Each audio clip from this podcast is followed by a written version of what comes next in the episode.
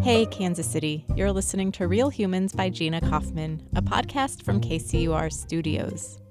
On this episode, would you put a kayak in the Missouri River and paddle yourself all the way from Kansas City to St. Louis in the heat of a Midwestern summer?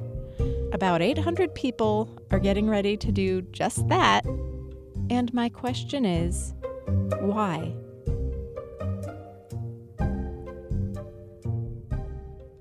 Last year, Josh Bland had every intention of losing the MR 340, and he came pretty close. He'd always wanted to do a long river race, eyeing shorter races in his home state of Texas.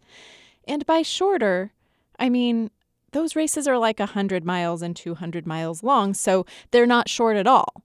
But when he discovered the MR 340 in Missouri, the mind boggling improbability of traveling 340 miles in a kayak was too powerful to resist. It bills itself as the world's longest continuous canoe race. And I thought, I've got, I have to do that. The dream languished until Josh's brother turned 40 in the depths of pandemic misery. We couldn't do anything cool for his birthday. So he said, well, just let's do one of these uh, long distance kayak races. Josh didn't miss a beat. He registered himself, his brother, and a friend for the MR 340. The idea was for all three of them to paddle together on one incredibly fast boat. Now, here's the deal none of us live in the same place. So there was no training involved. They all had kayaking experience, and not insignificant kayaking experience, but the three of them had never rowed together in one boat, which, it turns out, is different, particularly on a boat not made for recreation, but for speed. They rented a legit racing boat for legit racers, and they're not legit racers. They realized their mistake the day before the launch when they took the thing out for a spin we fell out of the boat immediately. It was a disaster. It's like sitting on a pencil. This was both funny and dispiriting. So basically, we we really have a a come to Jesus meeting about this boat because we are very worried. We can't even paddle. I mean, literally pa- staying in the boat long enough to go down river a few miles. It feels like we can't function. The crew decided they had two choices. They could give up or they could change their expectations. And they hadn't come all the way to Missouri in a pandemic just to not paddle this boat. And that's when coming in last for us became a strategy. The MR 340 is an infamous four day race across the state of Missouri, starting in Kansas City and ending in St. Louis. 340 miles of wind, heat, bugs, and rain, not to mention the very likely possibilities of sleep deprivation and hallucination, or the messy business of peeing from a kayak. And here's the deal you don't do the MR 340 for fame. Even a first place win won't make you a household name. You aren't going to end up on a commercial for deodorant. And for most people, winning isn't even within the realm of possibility. You do the MR 340 just for the fun, such as it is. So, how to explain the 550 boats, 800 people signed up to get on the water this week, many of them returning not just for a second or third time, but often a ninth time or a tenth time? How to explain the more than 6,000 members of the MR340 Facebook group where paddlers exuberantly trade pictures of recent boat modifications alongside tips to prevent dehydration. There are people who compete in the MR340 as true athletes. They perform feats of endurance most of us will never fully understand. They take off at the front of the pack, never to be seen again by the rest of the racers. They do this in pursuit of excellence. I get that. No confusion. The Bland crew, vying for last, on the other hand, offers a greater mystery. The three middle aged men with day jobs harbored no hidden winning agenda. We absolutely started last because we didn't want to we didn't want to crash into other people.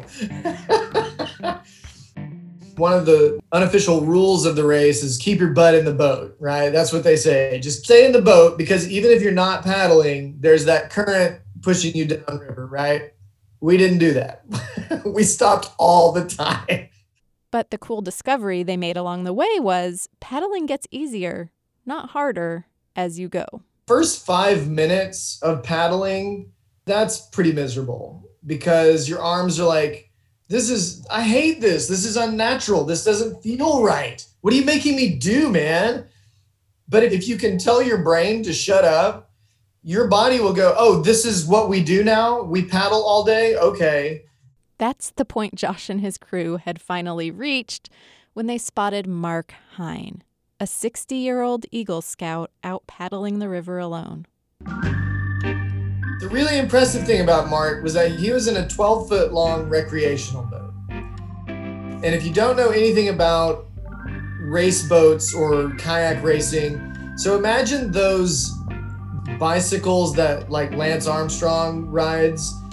And that's what the people who are really good at this stuff that they have kayaks that are the equivalent of that, right? Mark would be riding Pee Wee Herman's bike It was like not built for speed at all. Mark would ultimately push Josh's boat out of last place on the MR 340. I'm not a real fan of water. My wife thinks it's just hilarious that I do this because I can't, I don't care for boating. This was Mark's fourth time attempting the MR 340.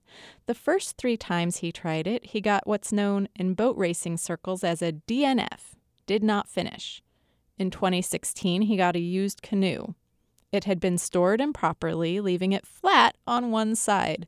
With his son beside him in this lopsided vessel, Mark managed one day and night out paddling. On the second day, his son wasn't looking so good.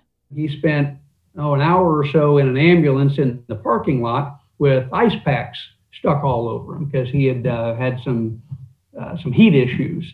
The same son joined him again in 2017. He was trying to be supportive, but he just couldn't quite manage that. I really want to do this look, so uh, we we we called it while while we were still speaking to each other. In 2018, Mark started racing alone, but that's the year he got spasms in his legs and back and called it quits. I let myself talk myself out of it. So my I, I defeated myself that year.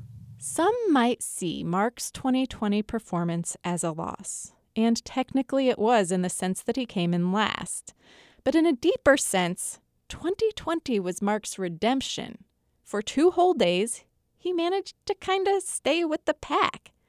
That changed in Boonville, where he stopped to reload his food and water supply, only to discover that he had lost all feeling in his arms. He couldn't move them at all. He decided to sleep it off and see about the race in the morning. Turned the headlights on to move out. There I was lying, and in the tree line behind me was a, you know, like a, a herd of raccoons. All these eyes looking out at me, and they're going to eat him, you know. Fortunately, Hine did not become raccoon food, but having lost six hours to sleep, he pushed off from Boonville in last place. It was like, oh, you got to be kidding me. I mean, I definitely was very upset with myself at that point. I mean, I, you know, I, nobody else to be upset with. That's the, the key part about being in the boat by yourself. It, it was all on me. But um, no, I, I, you know, uh, berated myself for about 40 minutes along the river. But then he gave himself a pep talk.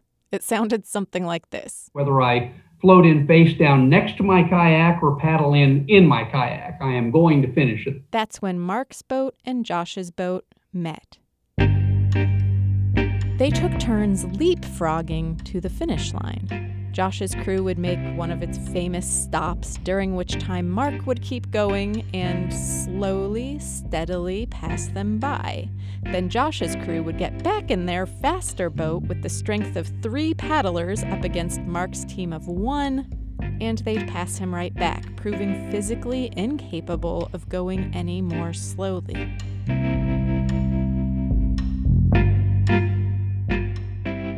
He is our hero Josh and his crew weren't on the water for glory. They took on the suffering in exchange for whatever unscripted experience life could offer in a pandemic. To get out of the house, to get to to get to do something that kind of makes you feel alive and less miserable for a while was it was truly special and wonderful. Mark's reasons weren't so different. He'd been following stories about the MR 340 for years. Having grown up with relatives in towns dotting the Missouri River, it was something he'd never explored, and the idea of checking out the river from the river intrigued him. But a questionable outing like the MR 340 was out of reach until he retired. As a society, we're kind of at that point that uh, the average person is fairly limited on what true adventures are available. Uh, you know, if you're filthy rich, you can go into space. If you have a lot of money, you can, you know, I don't want to, but you could climb Mount Everest or, you know. The Missouri River, on the other hand, is this portal to an unknown world right in Kansas City's backyard. Once it gets dark, you know, other than going through towns, you know, there are no lights. So you are, it's kind of interesting. You're this little speck of light out in the middle of, it might as well be out in the middle of nowhere. So, sure, he finished last. But he finished. He tested himself and survived. The kind of adventure some people pay for with wealth, Mark Hine got with mental fortitude, a sense of humor, and the boat version of Pee Wee Herman's bike. This year, he's got a better boat. It's not faster, but it is easier to paddle, so hopefully he won't lose the ability to move his arms He'll be back on the water, and he's aiming for anything but last. But he also knows that just crossing the finish line is a victory.